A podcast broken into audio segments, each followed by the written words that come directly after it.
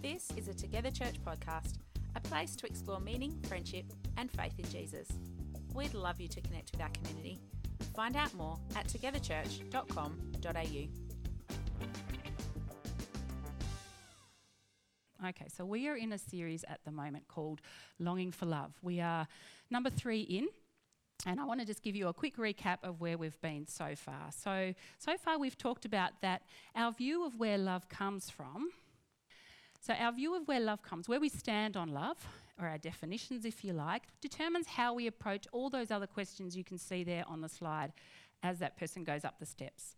So, things like, you know, what are issues about freedom and sexuality and gender and marriage and singleness, that all rests on what our definition of love is or where, what our view of love is. So Dan talked about that, started at the first step, talking about the fact that our, where we're going to come from in this series is that God is love. And he talked about, about that and gave us some really fantastic verses and oriented to that. And then Michael two weeks ago talked about, oh, there's Michael over there, talked two weeks ago about, took us up to the second step, what is love, and talked through four different kinds of love, drawing on C.S. Lewis and his four loves. So they were philia, eros, oh, I can never say this one, sorge, sorg. Storge with a, a T, yes, storge and agape. And agape, if you if you were here a fortnight ago, is God's unconditional, eternal, forever love. Thank you, Shirley. So this week, we're not going to keep walking up the steps, actually. We're going to pause on that number two. We're going to stick with what is love because I want to dig a bit deeper into what is agape love, what is God's agape love. And it might seem a, bit of a roundabout way for me to get there. Um, we're going to start, we're talking about pigs and other things first, but we do get to the love bit a bit later. So let's dive in. We're going to start with Matthew 7. So if you've got a Bible, open it. If not, you can just read up here. So let's read together, coming from chapter 7, verse 1, and we're going to read through to, to about verse 8 or 9. So, this is Matthew. I'll give you a bit of context here, actually. So, Jesus is, is actually talking to um, a bunch of people in what's called the Sermon on the Mount. So he's talking about, um, he's talking, preaching, he's talking about, um, uh, you know, blessed are the poor, and, and you might remember some of those words. He's basically just telling about the kingdom. And so he's a bit into this kind of talk. And we're reading from Matthew, and Matthew is actually a biography of Jesus through the eyes of one of his disciples called Matthew. So this is what Jesus says. Do not judge, or you too will be judged. For in the same way you judge others, you will be judged, and with the measure you use, it will be measured to you. Why do you look at the speck of sawdust in your brother's eye and pay no attention to the plank in your own eye? How can you say to your brother, let me take the speck out of your eye when all the time there's a plank in your own eye. You hypocrite. Take first the plank out of your own eye, and then you will see clearly to remove the speck from your brother's eye. Do not give the dogs what is sacred. Do not throw your pearls to pigs. If you do, they may trample them under their feet and turn and tear you to pieces. Ask, and it will be given to you. Seek and you will find. Knock and the door will be opened to you. For everyone who asks receives, and the one who seeks finds, and to the one who knocks the door will be opened. So, in particular, I want to really rest on. Uh, I think it's verse 6 in this passage. So that is, do not give dogs what is sacred, do not throw your pearls to pigs, or they may trample them under their feet and turn and tear you to pieces. I find the, the Passion Translation a little bit easier. Who would hang earrings on a dog's ear?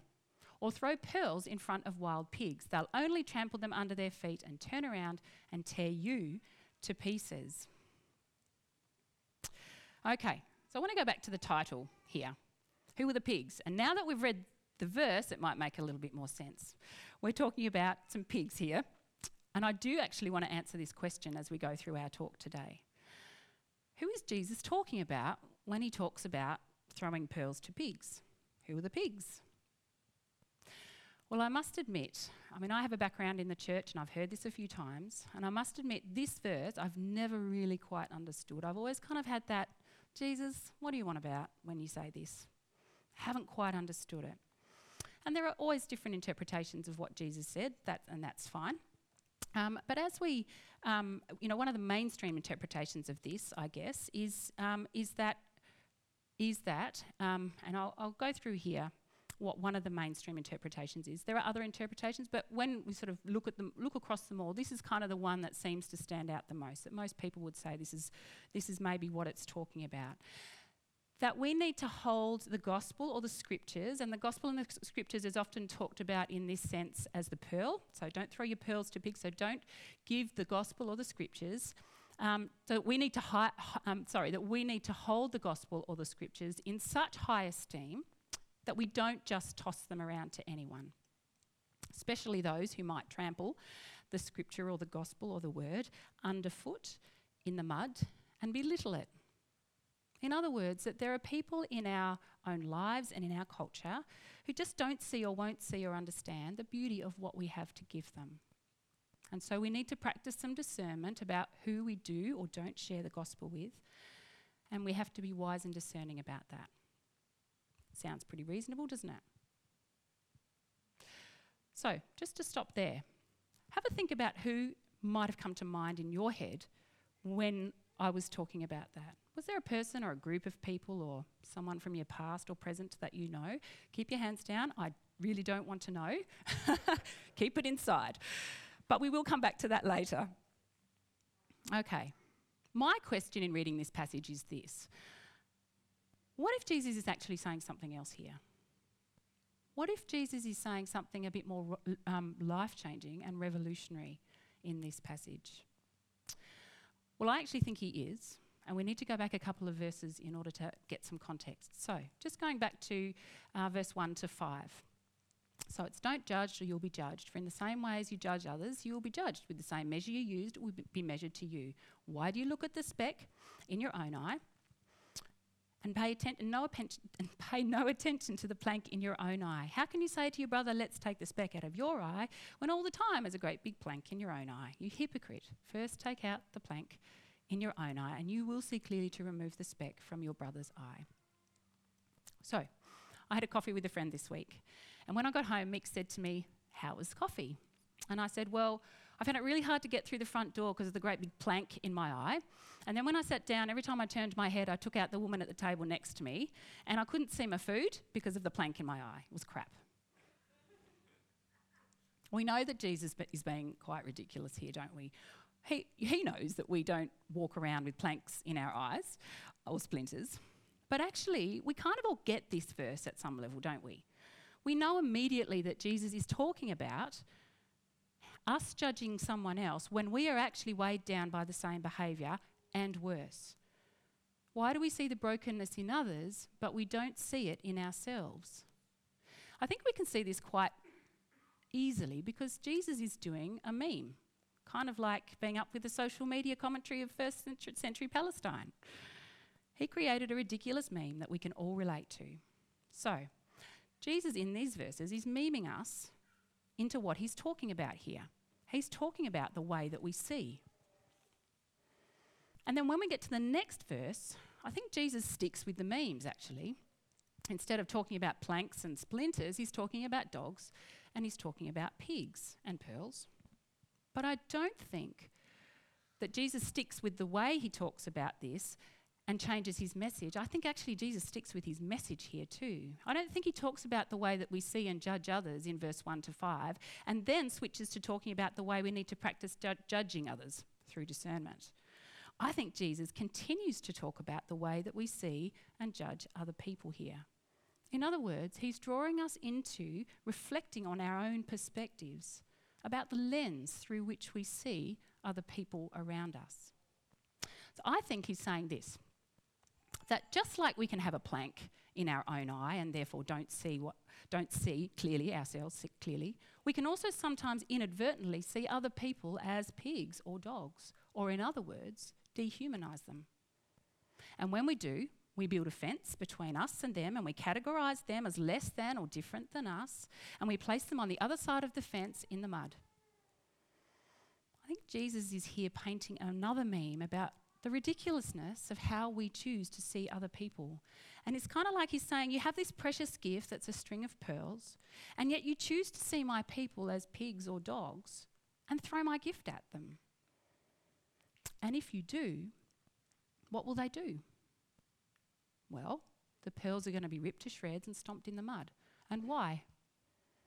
Not because you've chosen to give my pearls to pigs and dogs, but because that's what people do when they've been insulted and demeaned. They will snort and growl at your condescension and they'll go for your throat, and that's no surprise. Because you've treated them as less than who they are and who they have made, been made to be. So, that's what I think this verse is saying, and I'd like to unpack that a little bit more today in this talk. I think Jesus is pointing out not one, but two broken ways that we see. Two broken perspectives. And I'd like to talk about those. So, first is the way that we see other human beings. And the second is the value of the pearls. And they both actually go really beautifully together. So, first, how are we going? Are We all right with, with me so far? Cool. Okay, so the first is how do we see other people? The truth is, other people are tricky. People are difficult. I think we all kind of get that, don't we? I like the way Glennon Doyle, in her newer book, Untamed, puts that. She says, I am a sensitive, introverted woman, which means I love humanity, but actual human beings are tricky for me. I love people, but not in person. For example, I would die for you, but not like meet you for coffee. We all laugh at that because there's a little bit of truth in that for all of us, I think. And you say, okay, so people are tricky, but I do not treat them as pigs. Well, now I get to throw a bit of sociology at you. There's this classical sociologist, long gone, called George Simmel, and he talks about how in society we cast some people, we cast other people sometimes as strangers. Not a stranger in the sense of I don't know you, but casting people as a certain type of person that we characterize by what he or she does not share with society rather than what they do. So the stranger is someone who lives amongst us and in our society and is to some extent accepted, but still somehow foreign. So they are near, but they are far. And that's called ambivalence. So a contemporary example of this might be a refugee or a migrant worker, international student, a Muslim person, or in church culture, an LGBTQIA person. And that means lesbian, gay, transsexual, bisexual, queer, intersexual, intersexual or asexual.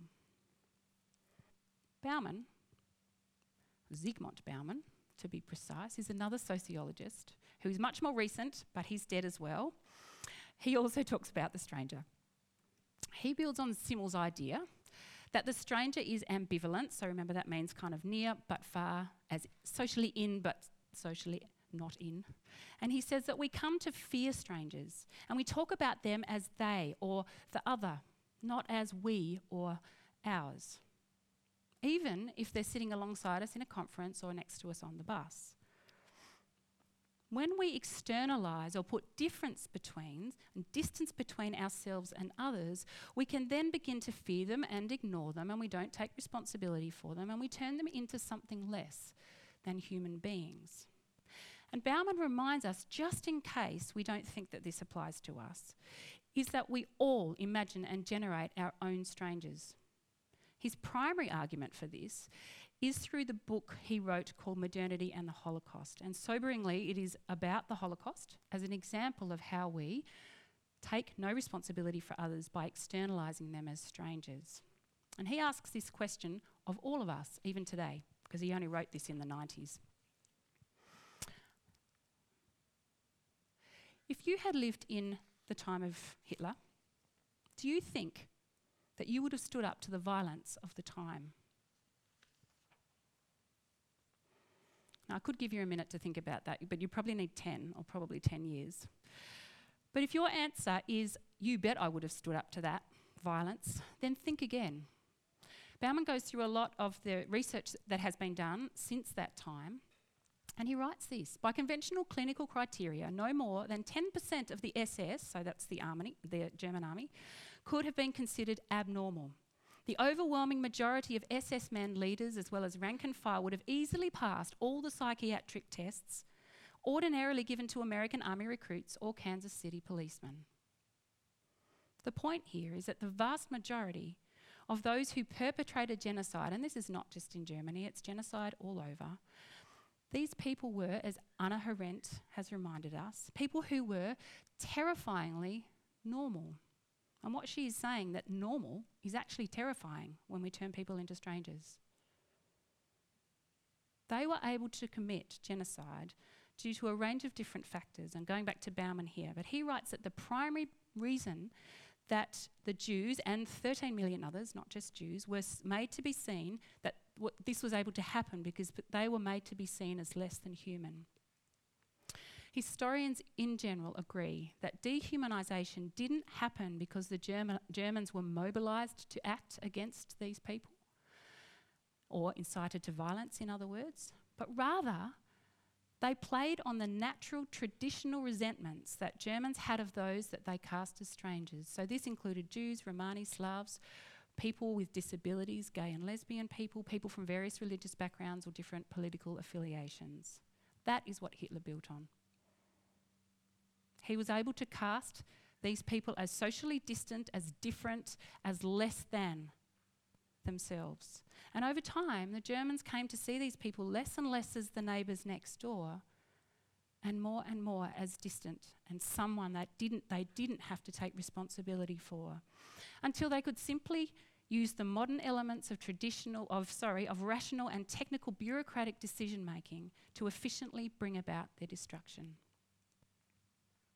so Bauman says this that morality, and he, he defined morality as taking responsibility for the other, the other that we often cast as strangers. So he says morality seems to conform to the law of optical perspective, in other words, how we see. Morality or responsibility looms large when people are close to us. But with the growth of distance, Responsibility for the other shrivels and it blurs until it reaches a vanishing point and it disappears from view. In other words, when we put social distance and difference between us and others, we also seem to take less and less responsibility for them until that responsibility vanishes and we take none at all. Jesus was the brilliant sociologist. He just put this thing in the same way way before Bauman and way before Simmel. He says, when we see people as less than human, and he uses the eff- very effective device of pigs and dogs and pearls, we dehumanize them and we separate them from ourselves. And we do this because of their nature or their culture or their gender or their sexuality or ethnicity or political affiliation. We establish their less than humanness and we place them squarely in the mud and build a fence between them and us. And Jesus says, when we do this, we cannot love them.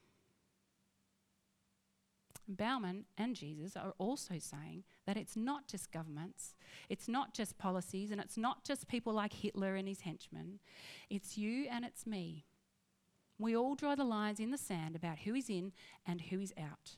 We all have our own ways in this culture and place and time, turning people into metaphorical pigs, people who f- don't fit our ideas, of who we need to take responsibility for and love. So, question at this point Who is it that you and I put a snout on, or a curly pig's tail, or view as having a dog's snarl? Is it those who don't take a progressive view of politics like you do, or people who are conservative and so entrenched in their traditional or, or neoliberal views? Is it Trump supporters who you just can't fathom? Is it a friend or neighbour who you just don't understand? Is it those young people who just seem aliens to you and should just stop eating smashed avocado and buy themselves a house? Start adulting and get off their phones? Is it old people who just seem really judgmental and can't see that it's because of them that I'll never have a house? Is it wealthy people who seem blind to their complacency in perpetuating inequality? Is it poor people who just need to start believing in themselves and get it together? Who is it for you? And maybe cast your mind back to earlier when we were thinking about the people that came to mind when we said you need to be discerning about who you give the gospel to. Who is it for you? This is not about judging anyone, by the way. This is about recognizing for all of us that we all put snouts, at the very least, on other people.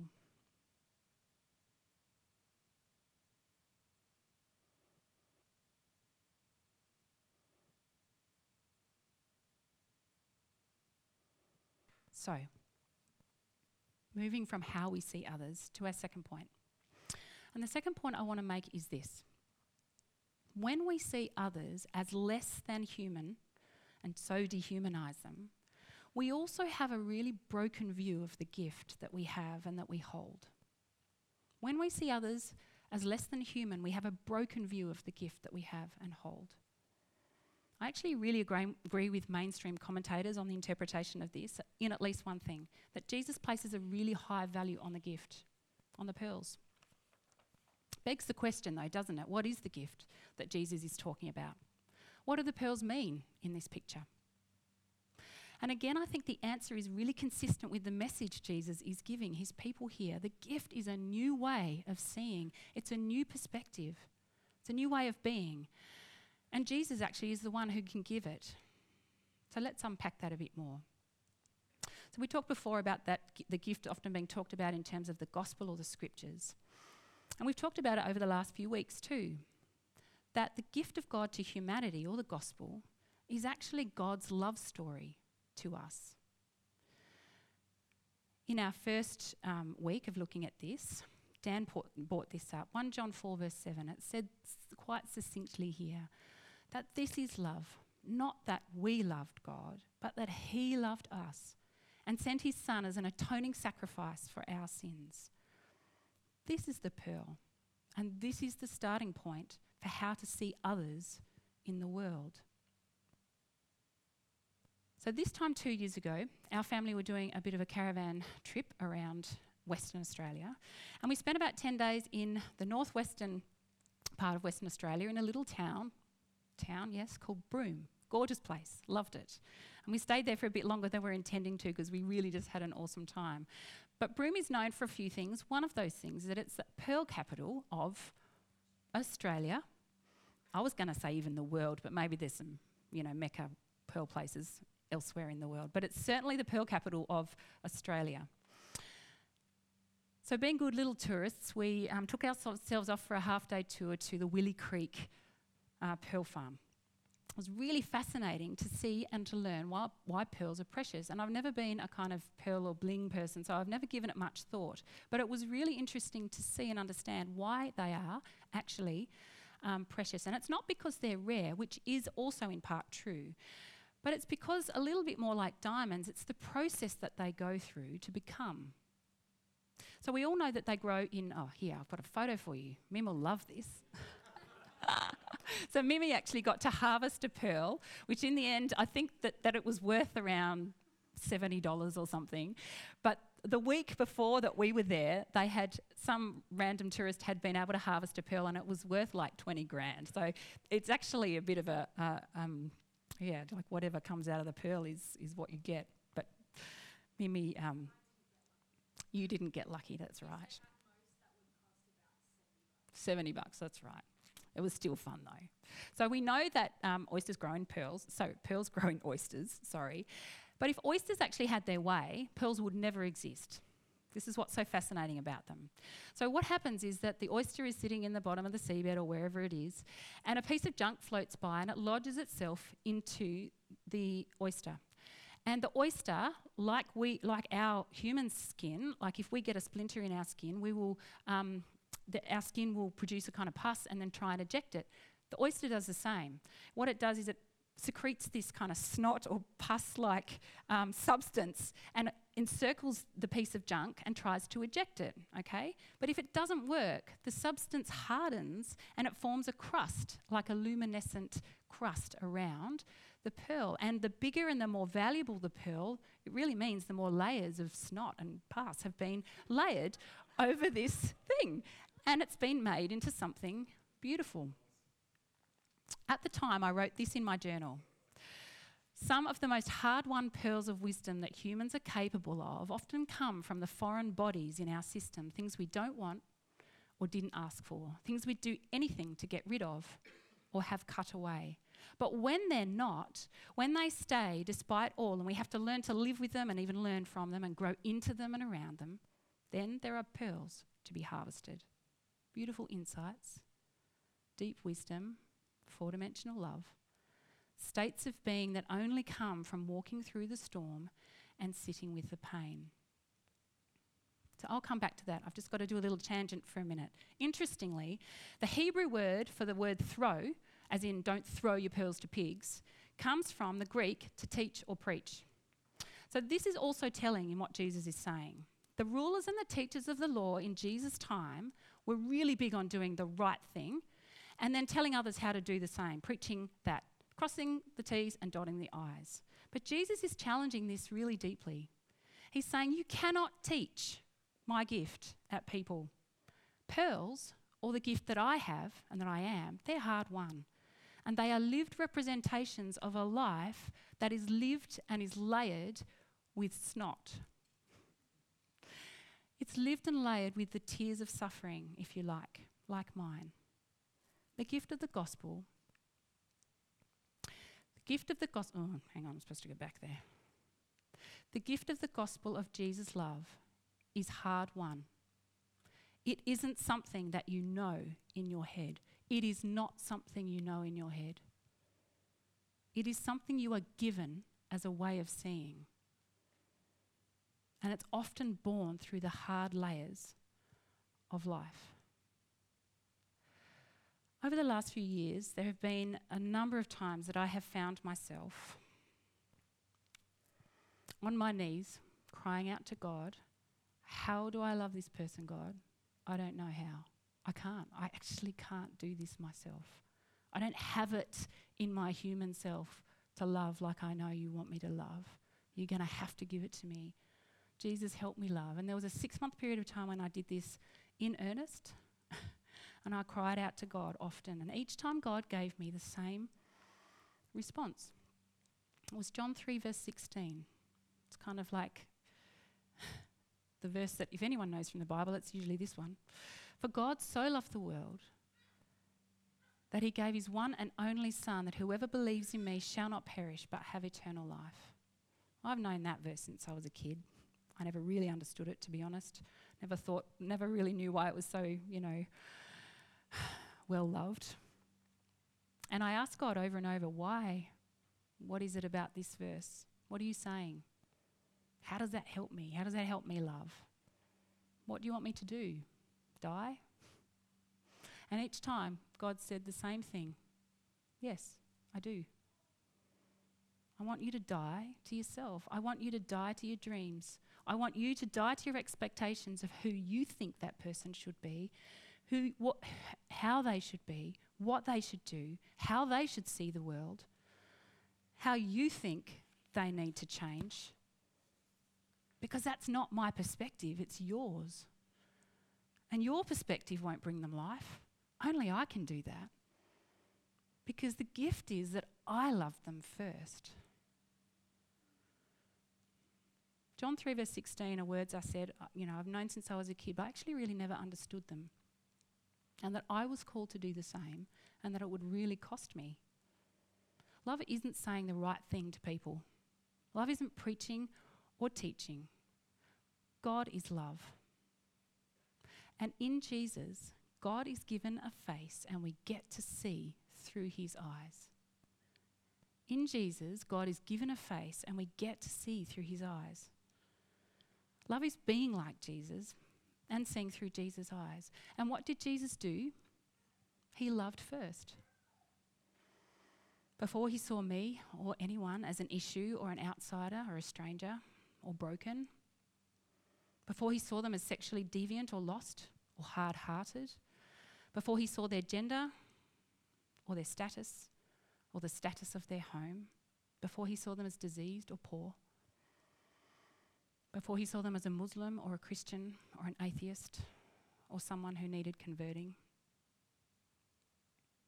I'll never forget the day earlier in my life when a uni- university friend of mine was at my home and she said to me, You know what, Julia? Sometimes I get the feeling that I'm just someone that you might get to convert, like an agenda. And the worst bit about that for me wasn't that she said it, although that was bad enough. that was at least honest. The worst bit for me that she was right. When I searched out my heart, I knew she was right. I didn't love her first. I just wanted her to conform to my idea of what it looked like to be a Christian. If I hadn't turned her into a pig, I'd at least given her a snout. this isn't love. Love is seeing through Jesus' eyes, not our own. And God's love is a first century gift to a world that is lost in roles and rules and rightness.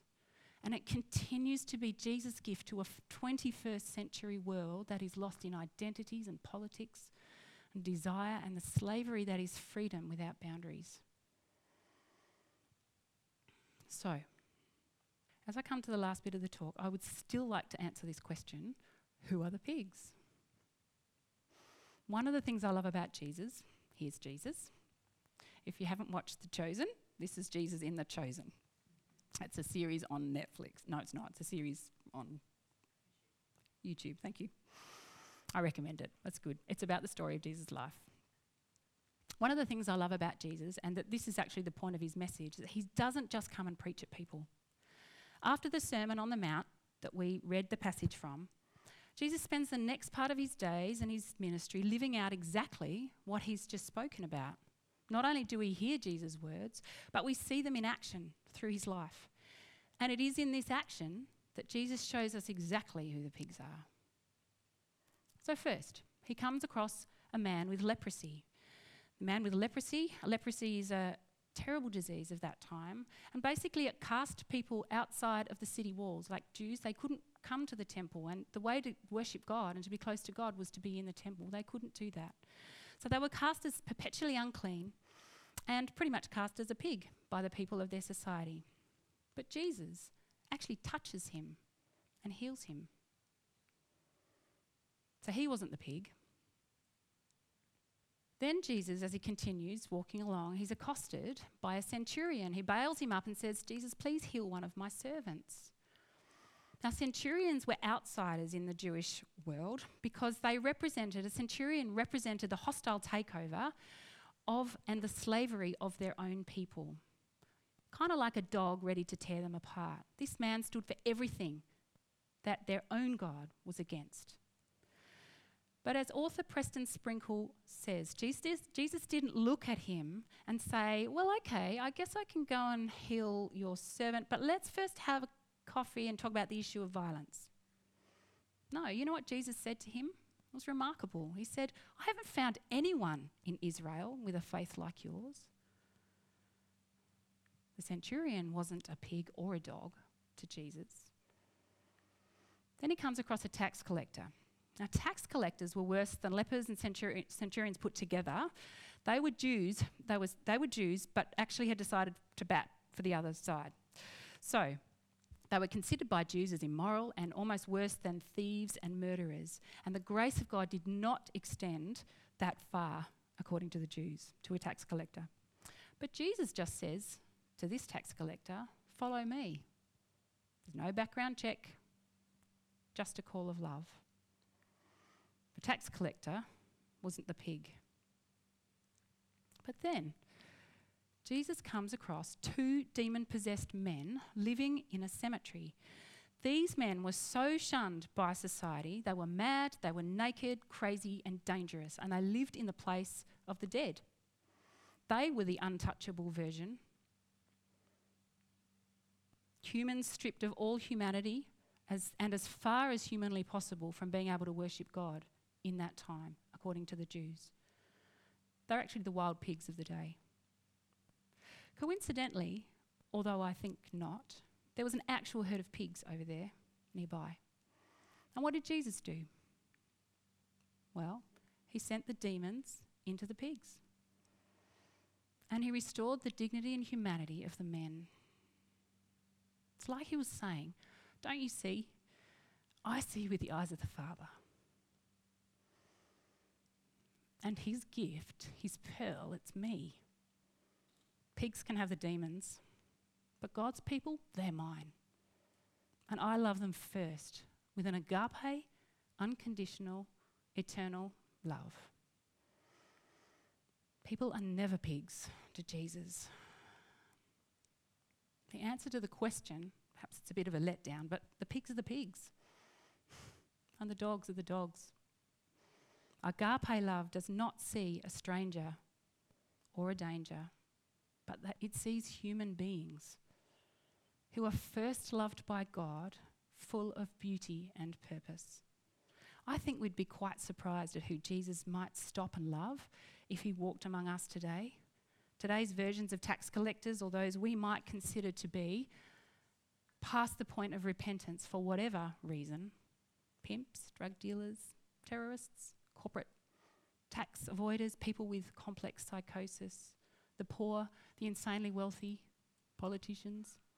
I think we'd be quite surprised at who Jesus might walk up to and say, Follow me. Hearts are transformed and they flourish under the miracle of being loved.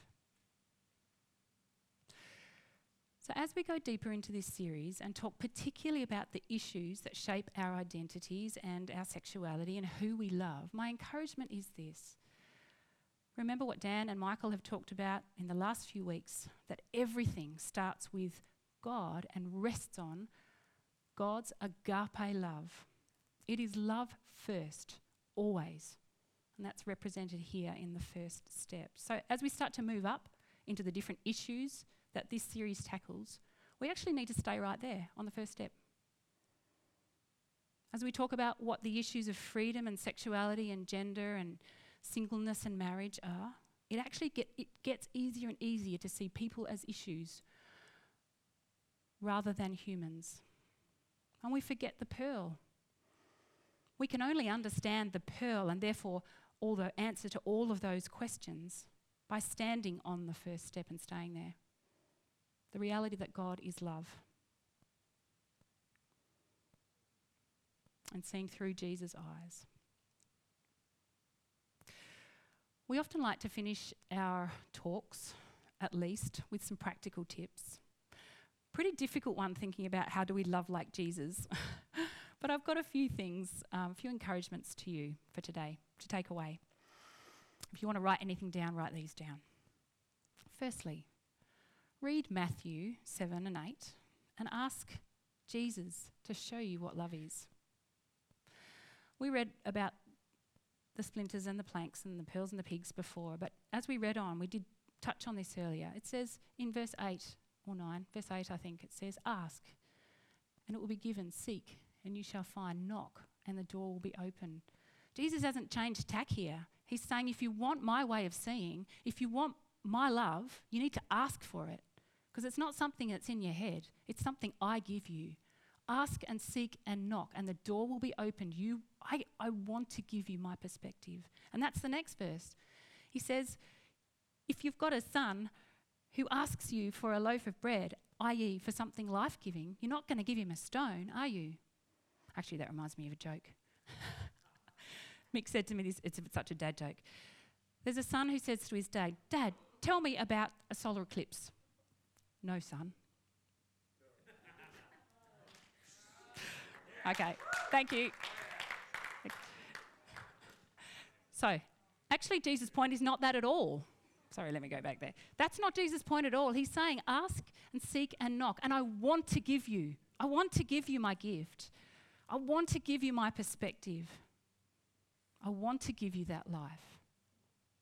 It is a narrow road.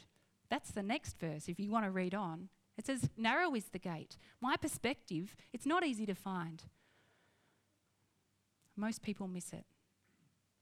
So, my encouragement here is to get on your knees and ask Jesus to show you how to love. It's a lifelong journey. I'm still on it. I haven't, I'm, I don't know how to love so often. But ask Jesus because he will show you. A second encouragement here is to listen more than you talk. Preston Sprinkles says this about treating others as people, not issues. It's hard to love someone while you are talking. Love is most authentically shown when you are listening. To listen is to love, and you can't deeply love until you listen. Valerie Kaur notes that deep listening is an act of surrender. We risk being changed by what we hear. So listen to the stories of those who you find it hard to love. Listen to the stories of those who struggle with different identities than you or claim different identities than you, whether they be political identities, sexual identities, cultural, religious identities. Doesn't mean you have to be like them or become like them. Loving is simply recognizing that God loved them first and to follow Jesus into that. Amen. Actually, I'd really like to pray at this point. Jesus, we pray that you'll give us your perspective. You will help us to understand that loving others comes from you, that agape love is something that you showed us first and that you gave us first. Pray that you'll help us to see through your eyes, to stand on that first step, and to know that you are love and that the love we can give came because you gave it first to us. And pray that you'll help us to open up our hearts to deeply listen. Listen to others and to allow others' stories to change us. And to not change us to become more like them, but change us, Jesus, to be more like you. To know that what you see in them comes from you. And that there is a part of them that is from you. And that we might not know that yet. God, we pray that you'll change us and change us to be people who love. In Jesus' name, amen.